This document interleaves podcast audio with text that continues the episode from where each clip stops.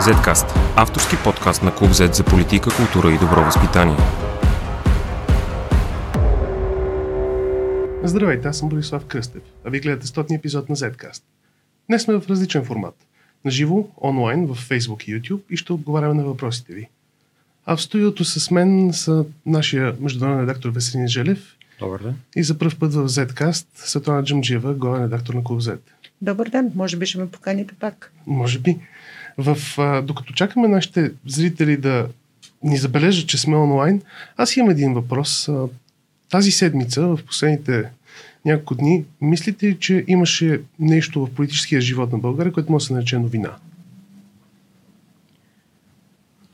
Заповядай. Благодаря. А, за мен е не.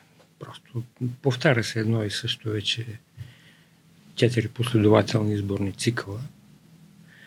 И това, което се повтаря е пълната неадекватност на, българската политическа класа към ситуацията в света. За мен а, тази, тази седмица ми прави впечатление едно така, силно сближаване на позициите на ГЕРБ, продължаваме промяната и демократична България. Това сближаване изглежда чисто фактологично. Просто и трите формации искат едно и също нещо. Давам пример. А, а, Общинския съветник, който вчера идиотски беше нахлул в а, общината, за да свали украинското знаме, реагираха и, трите форма... и двете формации, ГЕРБ и Демократична България. С- случая с поканата на Митрофанова реагираха и трите формации. И излиза нещо много смешно. На де юре те не могат да направят нищо помежду си, отказват да разговарят помежду си, отказват да а, си съюзничат, а де-факто се получава, и това може би благодарение на усилията на ГЕРБ, де-факто се получава така, че те имат еднакви действия, еднакви виждания. Добре, тези въпроси не са ли всъщност изкуствени? Няма, а, те са чисто символични. Дали Митрофанова ще бъде в Народно събрание или не, не е нещо, което е реално някакъв сериозен проблем. То Тези е... въпроси са смешни и те са решени практически. Тук не стои този въпрос. Този въпрос е решен в Европа. Ние сме всичките срещу това представители на една държава терористична, както вчера вече е постановено, че е терористична, да присъства на важни събития и не сме само ние. Може би Весо ще Това е, каже. това е обща позиция на Европейския съюз още от преди е, нахлуването на 24 февруари на Русия е, в Украина. България е членка на Европейския съюз и естествено, че тя трябва да се съобразява с е, тази обща позиция в е, външната е, политика. Прави впечатление, че срещу нея са само тези партии, които са открито някои ги наричат русофилски. Те не са русофилски, те са пропутински, про- прокремълски партии, всички ги знаем кои са. И тяхната позиция е много известна, изобщо към Европа, много е, добре известна. Тя е потребителска. Колкото можем да взимаме пари от Европа, но да гледаме на нея като на чужда сила и при, всеки възмо... при всяка възможност да й се противопоставяме. Но искам да подчертая, че това е едно шумно мълцинство в България. Въпросът е защо останалите политически сили, които са непрекронично скарани помежду си, му позволяват на това а, мълцинство да а, определя а, дневния ред. Между другото, Точно защото са хронично скарани помежду си. да, и то за, и то за, за дребни, за себични, за егоистични неща. А, ако аз бях Митрофанова, сега се чувствам много добре, сега ще съм много доволен, защото както си седа до този стария телефон с шайбата, а, без да си мръдна пръста, Изведнъж всички а, а, пишат за всявам смут в приемащата държава, предизвикам консултации между парламентарните партии и съм начално място в новините в продължение на няколко дни. Без да си мръдна пръста, без нищо да направя. Тоест, ние всичко си го правим това сами. Всъщност, вече имам един въпрос в YouTube от Александрина Нешева, която всъщност пита в, в, в посока на това, което ти каза, че това е младсинство, което е толкова фокусирано върху Русия и нашето отношение с Русия. А, тя пита защо се обръща толкова много внимание на това младсинство, които не искат да са в ЕС, не искат да са в Европа. Най-грубо казано, защото те имат а, достатъчно високопоставени представители а, във властта, като се започна от самия президент. А, мине се през а, поне две парламентарни групи. Няма смисъл да ги казваме кои, кои са, едните от които са отявлено пропутинофилски, т.е. пропутински или путинофилски, а, и, а другата по-прикрито, но всъщност недвусмислено. А защо като а, имаме, така да се каже, една солидна част от българите, около 60%, 65% според различните проучвания, които са проевропейци, изведнъж се оказа така, че проруските сили има такова силно присъствие. Просто апатията на голяма част от избирателите ли е това? Апатията което... е едно. Има причини е, за, тази, за тази апатия и причините, така най-накратко казано, са в неуспеха и застоя на много реформи, е, които биха помогнали на цялото това мнозинство да да види ползата, да види, да види смисъл от Европейския съюз, да види, да почувства само ползата от Европа, че Европа всъщност е най-добрия приятел. Това е едната причина. Другата причина, както е известно, в руската пропаганда се наливат а, много пари. Тук, според мен, дори самия Европейски съюз преди войната имаше една доста самодоволна и недостатъчно дълновидна политика срещу руската пропаганда, на нея не и се противодействаше. Не искам сега да навлизам в подробности тук, за да... Ние сме писали много въпроса, всъщност. От, от няколко години пишем за руската пропаганда, че се усилва. Писахме преди да почне войната в Украина. И тогава почна войната в Украина и всъщност се разбра защо толкова много троловете се увеличават и се усилват. Да, на, на, на европейско ниво много малко усилия и средства са а, инвестирани в сравнение с това, с това, което Русия инвестира в а, своята пропаганда. Тук обаче има едно, има едно друго допълнение. Тук не, неотдавна беше за да отразява българските е, избори Иля Азар, журналист, известен журналист от Новия газета, който ми зададе следния въпрос. Светлана, защо е, българите са по-русофили от всички останали. Защо не е същото положението в Унгария, в Полша, в Чехия? Аз се опитах да му припомням естествено унгарските събития, чешката пролет и така. Той вика, ама все пак не е достатъчно. И в други държави, в които не е имало някакви ексеси, все пак са по-малко русофили, отколкото в България. И аз лично за себе си нямам тотално обяснение. Като, говоря, като казвам русофили, прав е Веско, това не е в случая се явяват повече путинофили, защото една голяма част от путинофилите дори не знаят руски. Да не говорим за руска литература, руска култура и прочие. А, така че аз лично самата, сама за себе си нямам обяснение защо, примерно във Фейсбук, който е арена на тези битки, се появяват толкова много хора, които обясняват колко велики Путин и колко велика е Русия. Имаме нещо интересно. Появи се, естествено, както се очакваше, появи се че една дама, която е задала 11, 11 въпроса към нас Еха. Няма да отговаряме на всички 11, това е сигурно. А, много от тях са, нека кажем, че звучат а, много като опорки от руската пропаганда, но ще задам един примерен, защото той има някаква, според мен, а, логика, въпреки че е латабалтизъм. А, защо НАТО може да бомбардира Либия и ако Русия направи също в Украина, това е новият, Путин е новият Хитлер? Краткият отговор е, защото Либия не е Украина. Ако има допълнителни въпроси, ще им отговарям. И Украина не е Либия. Не съм сигурен тези въпроси. Те много а, добре, въпроси, а, добре. Дай да се опитаме да отговорим. Дори първо, НАТО не, не бомбардира Либия. Това започна като съвместна операция на, на коалиция на желаящите 2011 година, март месец. И после НАТО предостави свои е, съоръжения, свои бази, за да може да е своя комуникация, за да се провежда а, тази операция.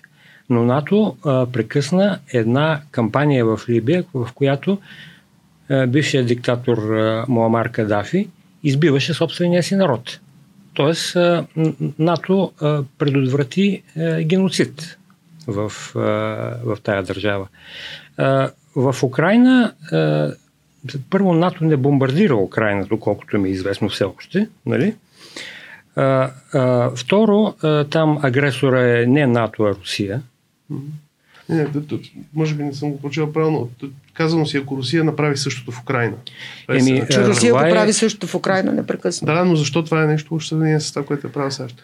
Ами, защото а, Русия прави това в нарушение на международното право, защото тя се опитва да, да преначертае граници след Втората световна война, което е, Без да е недопустимо. Война. Да, и всички много добре знаем кога започна всичко това, когато Украина е, подписа е, споразумението за м, свободна търговия и асоциация с е, Европейския съюз. Путин прави това, за да държи далече Европа от своите граници, за да не могат руснаците да сравняват, да имат, да може да правят пряка съпоставка между Европа и начина по който те живеят, между лайф и жизни. Добре, ти сега го обясни това в 3-4 изречения. Не беше много дълго. Ако аз го изрежа утре и го сложа в TikTok, мисля, че всеки ще го разбере. Защо а, някой е способен, освен факта, че може би това му е работата, защо някой е способен да се пръска такива въпроси, които не, не, нека не всякакви да бъдат... въпроси. Да, не, не, имам преди следното. Защо е толкова трудно хората, толкова лесно на хората да се вържат на такъв тип въпроси, такъв тип латабалтизми, които с две-три изречения може да обясниш всъщност защо това няма логика. Неграмотност. Просто една дума, неграмотност. Аз, аз не, бих, не бих обвинявал публиката. Публиката винаги е права. Каквато ще да е. Такава, което казва, аз съм съгласен с констатацията на Светла, но а, а, такава неграмотност съм наблюдавал и на Запад и в Европа. Въпрос на социален не, не е исторически, и исторически опит. Аз мисля, че като медии трябва да бъдем по-самократични към себе си. Не сме обяснявали достатъчно добре. Е кратки отговор. Това, това всъщност... И второто, което е, на тези, които правят опорките и правят възможни е, тия въпроси, им наливат здраво пари, докато ние се борим за съществуване.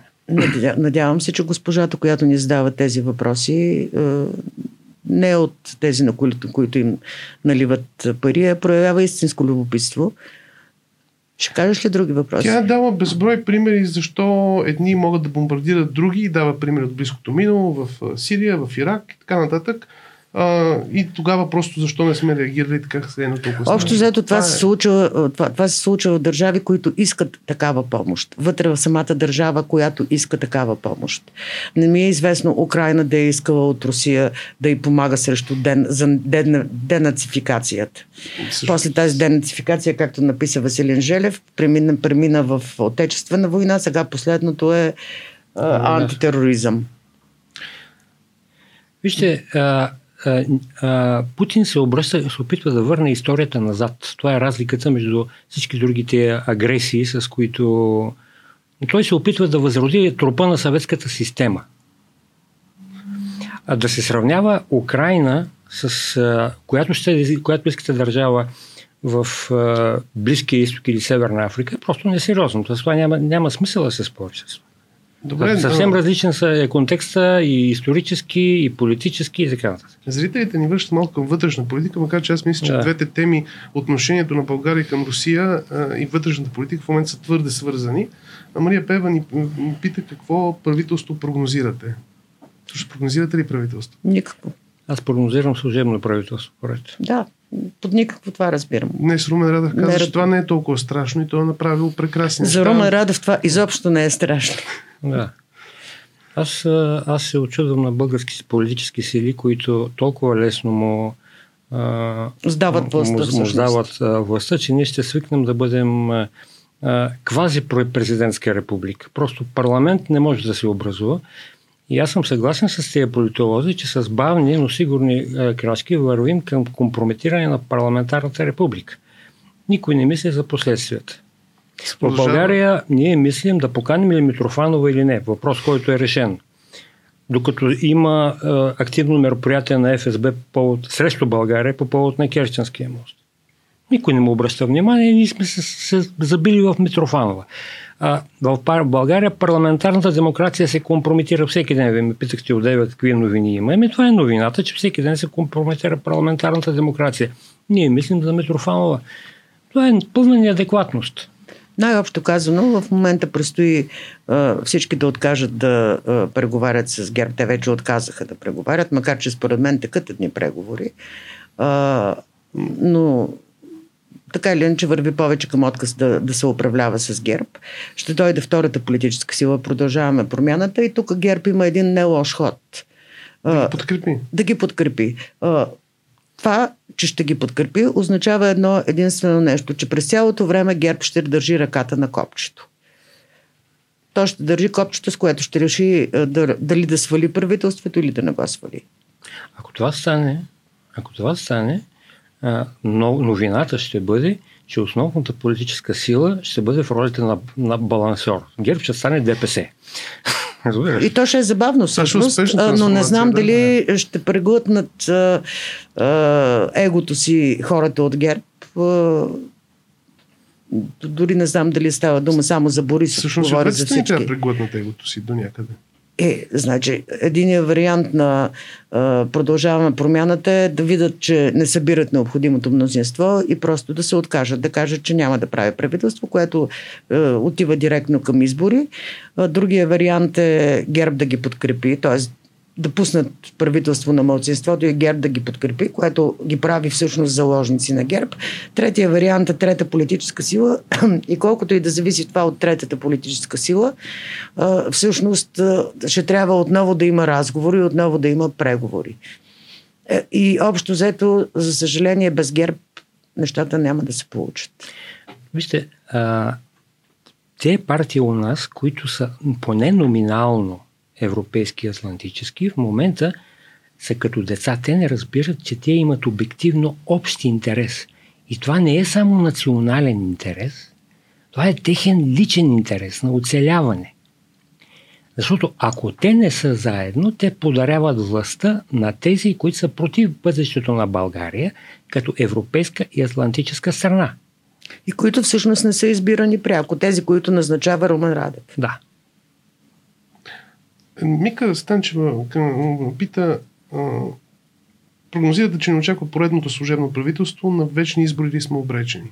Защото сега почва да изглеждат Нали, миналата година имахме три вота, после изведнъж съставихме, съставиха правителство политиците, отдъхнахме си за 7-8 месеца и сега изглежда, че няма да стане от първия път. Ще има ли втори, трети?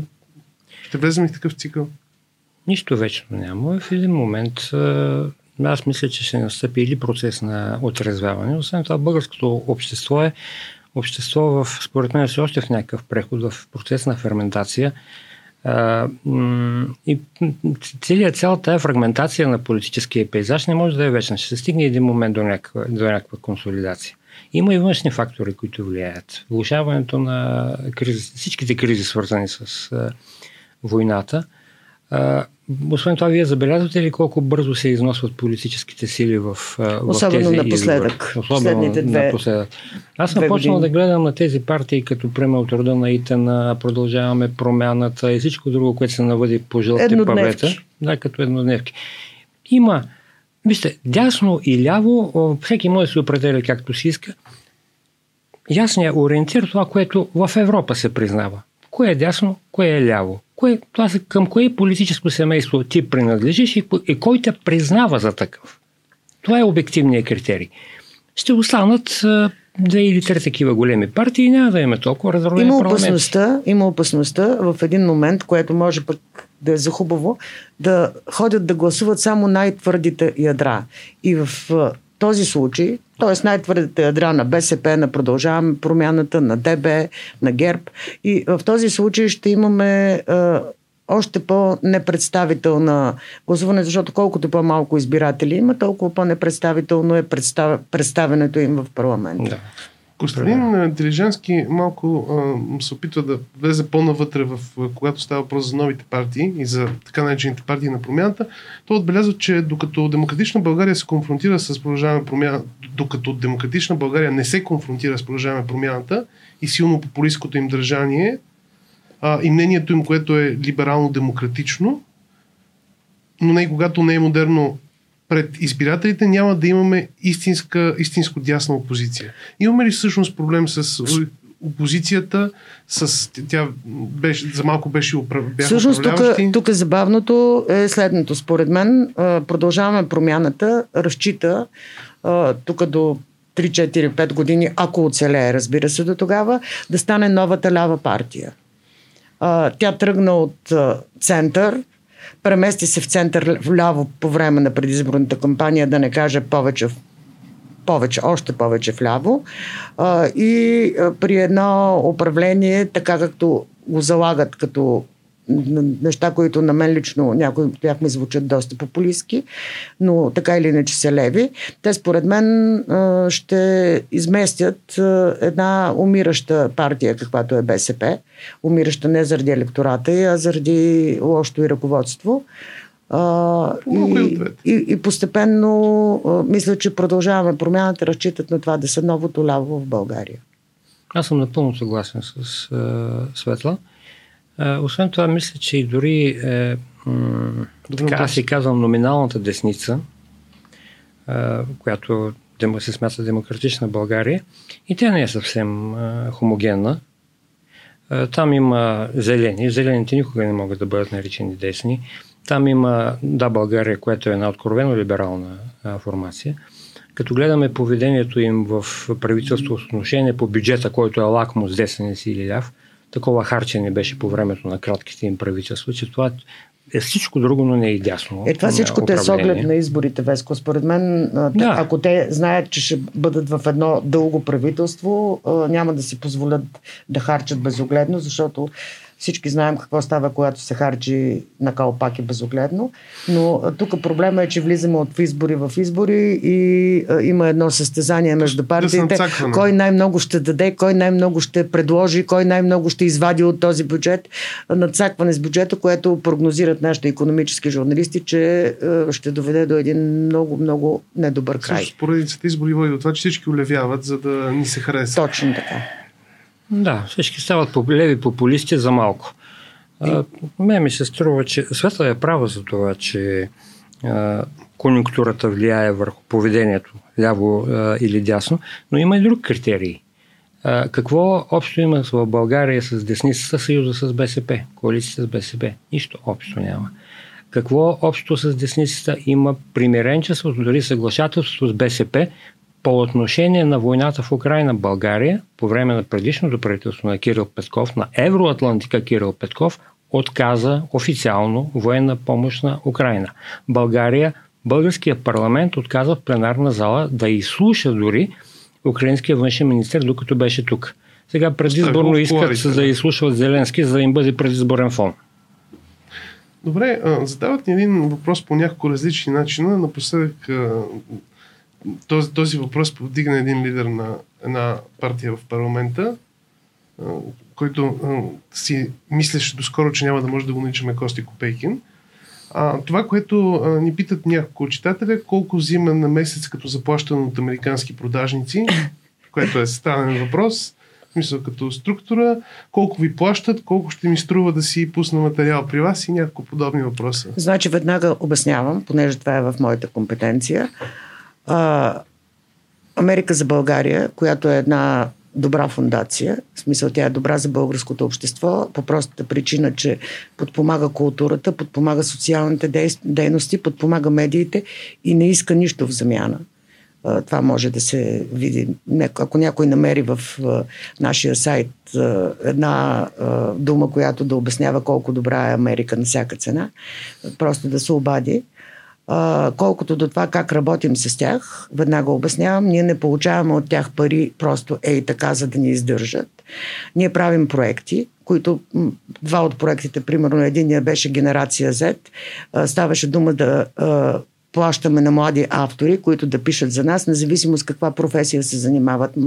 Някои от тях бяха, един от тях е сегашния вице-премьер Пеканов беше един от наши членовете на значи, генерация. Сега ще кажат, ние сме пробутали вице Сега ще кажат, че сме пробутали, да. А, много, много млади хора пишеха по теми, които ги вълнуват и всъщност тези пари отидоха при тях като хонорари. А, тоест не се, не се е възползвала редакцията от тях. Вторият ни проект с Америка за България беше така наречения проект за малкия бизнес, малък бизнес, голям успех, който разказваме различни хора, които в някакъв дори много тесен бизнес или пък по-широк бизнес или пък бизнес с много конкуренция или пък почти без конкуренция са успели да направят нещо и начинът по който са успели да го направят. А, ако смятате, че това е това са пари, които отиват за издръжка на редакцията. Това е да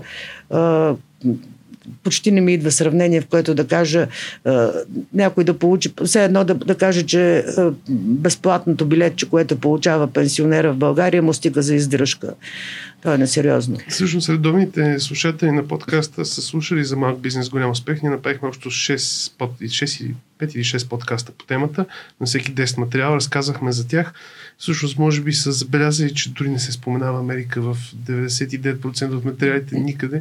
Няма, по никакъв начин не е свързана с някаква политика. Тези Но нека, нека да предупредя а, слушателите и човек, хората, които задават този въпрос. Ние готвим нов проект а, с Америка за България. Много се надяваме да го одобрят хората от фундацията. Проектът ще включва разкази за това, кое младите хора не помнят от така наречения социализъм. А, и това може би ще обясни до каква степен а, социализма, какво му е хубавото на социализма и до каква степен все още българите продължават да свързват социализма с Русия, което няма с извинение нищо общо. А, само искам да добавя тук нещо, което според мен е много важно, че става дума за абсолютно прозрачно финансиране, което изобщо, което може да бъде проверено. А, да, да, да могат да отворят страницата на Америка да. с България, добре, че което не може да. да се каже за руската хибридна пропаганда. Аз не, не намеквам, че тя стои за тези въпроси, но така ми звучат. Когато ме питат мене дали съм платен, защото непрекъснато ме атакуват разни тролове във Фейсбук с този въпрос, аз им казвам не, не само, че съм платен, високо съм платен. А, работодателя ми е българин, не е чуждестранен, плащам се редовно данъци и спя спокойно. И може да се види кой, кой колко получава, да се казва. А, в интерес на истината, на мен са ми предлагали руски пари, така да се каже, а, по много такъв непряк път, разбира се, не ми ги е предлагала Митрофанова. Също преди няколко години ние имахме и руска версия на сайта за известно ние време. Ние имахме руска версия на сайта за известно време, като разчитахме, че по този начин ще а, предоставяме достатъчно информация на руските граждани, живеещи в България или посещаващи България. Оказва се, че тя не предизвика такъв интерес от тях. Те предпочитат да си четат а, техните медии, което е понятно и разбираемо.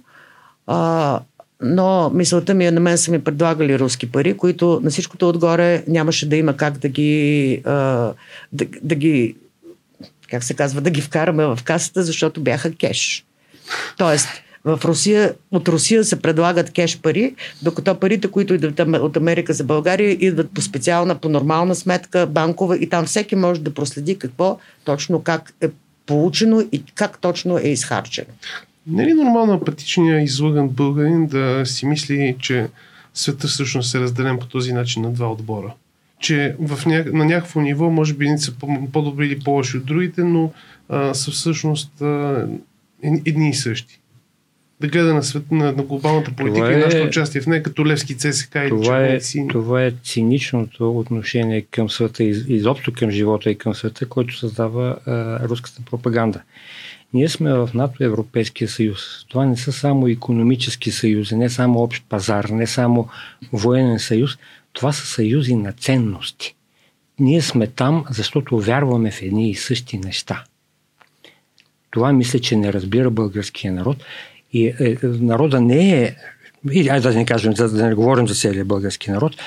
И, и народа никога а, а, не е виновен, но по много е, един тъжен и, и грозен начин се, произве, се провеждаше в България разясненията, се провеждаха в България разясненията за Европейския съюз. Те го представяха на България като една касичка. Като една касичка, която ще ни дава пари. Без ние да имаме задължение, без ние да променим себе си. И, и сега обираме следствията на, та, на, на, на, на, тя, на това примитивно образование. А всъщност по отношение на Европа. спести някои задължения, вкарани по, по-бързо и по-лесно от други държави в миналото. А, почнат да ни махна ни мониторинга за правосъдието, се промени сега, искат да ни вкарат в Шенген по по-бърза процедура. Всъщност Европейския съюз не е като да е лош към нас, така да се каже, защото ние сме част от него. И всъщност един а, зрител пита, добре, а, казва, може да е член на ЕСИ НАТО, но е длъжен да се съобразява само със своя интерес, а не с тези на разни съюзи.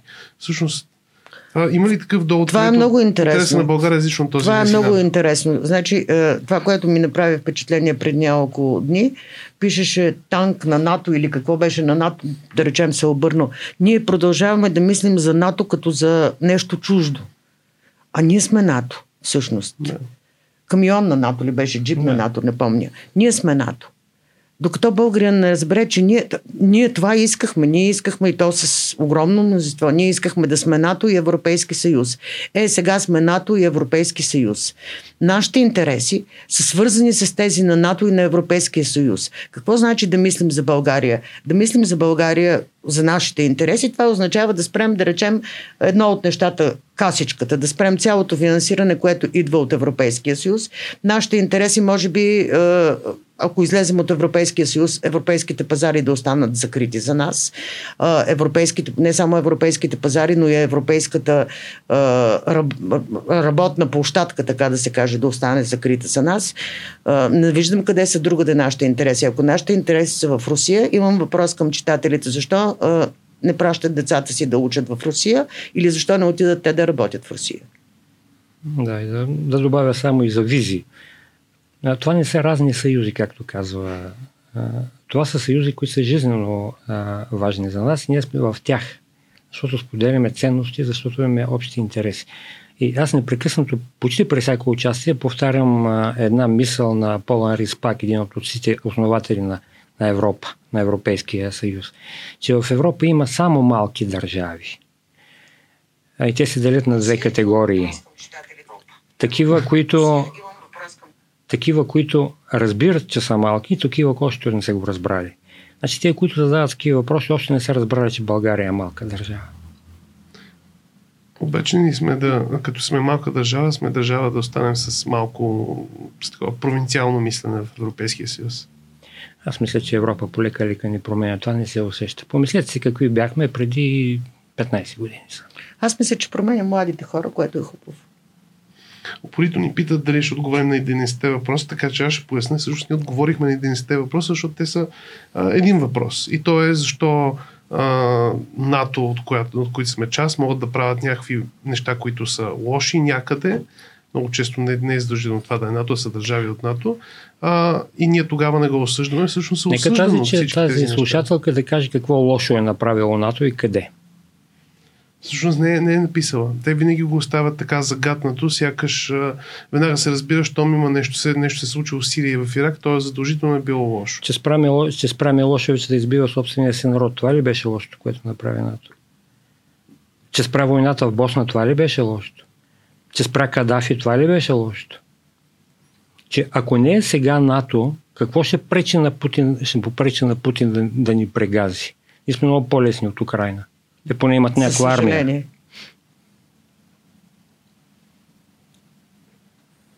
Мисля, когато пари се съчетават с липсата на мозък, виждате ли какво се получава? Защо са убедени тези хора? Защото някои от тях са убедени, че те са повече, че те са мнозинство. Защото са шумни. Това, това им дава така, Защото са шумни. От, аз съм се забавлявала безкрайно. Неодавна отворих едно предаване в нова телевизия по адрес на Костя Копейкин, mm. а, което видях отдолу а, така фрагментирано. А, първо върват, да речем, първите а, 10 минути върват различни мнения на Рома. И оттам нататък се влива една мощна, мощна вълна, която една част от тях просто нямат профили във Фейсбук, т.е. профилите им се ограничават до профилната снимка. Една голяма част се отваря което предполага там Копейкина на второ място, струва ми се, при изборите, което предполага една дисциплина доста недемократична в една партия или предполага, че тези хора са мотивирани по някакъв сериозен начин. Чужди агенти ли сме ние? Това ни обвиняваше Копейкин, обвиняват ни и много често в коментарите и под статиите ни А, всъщност, какво прави, какво прави, какъв, какво е чужд агент? Как, как го разглеждаме това? В, в, в Европа и в Русия? В, в, в, в, в, Русия, в Америка САЩ. и в САЩ това са две различни неща. Може би Веско ще разкаже за Америка какво означава чужд агент. И в Русия.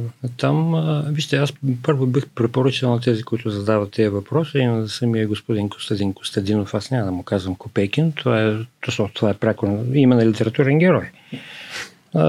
Господин Костадинов не е литературен герой все още.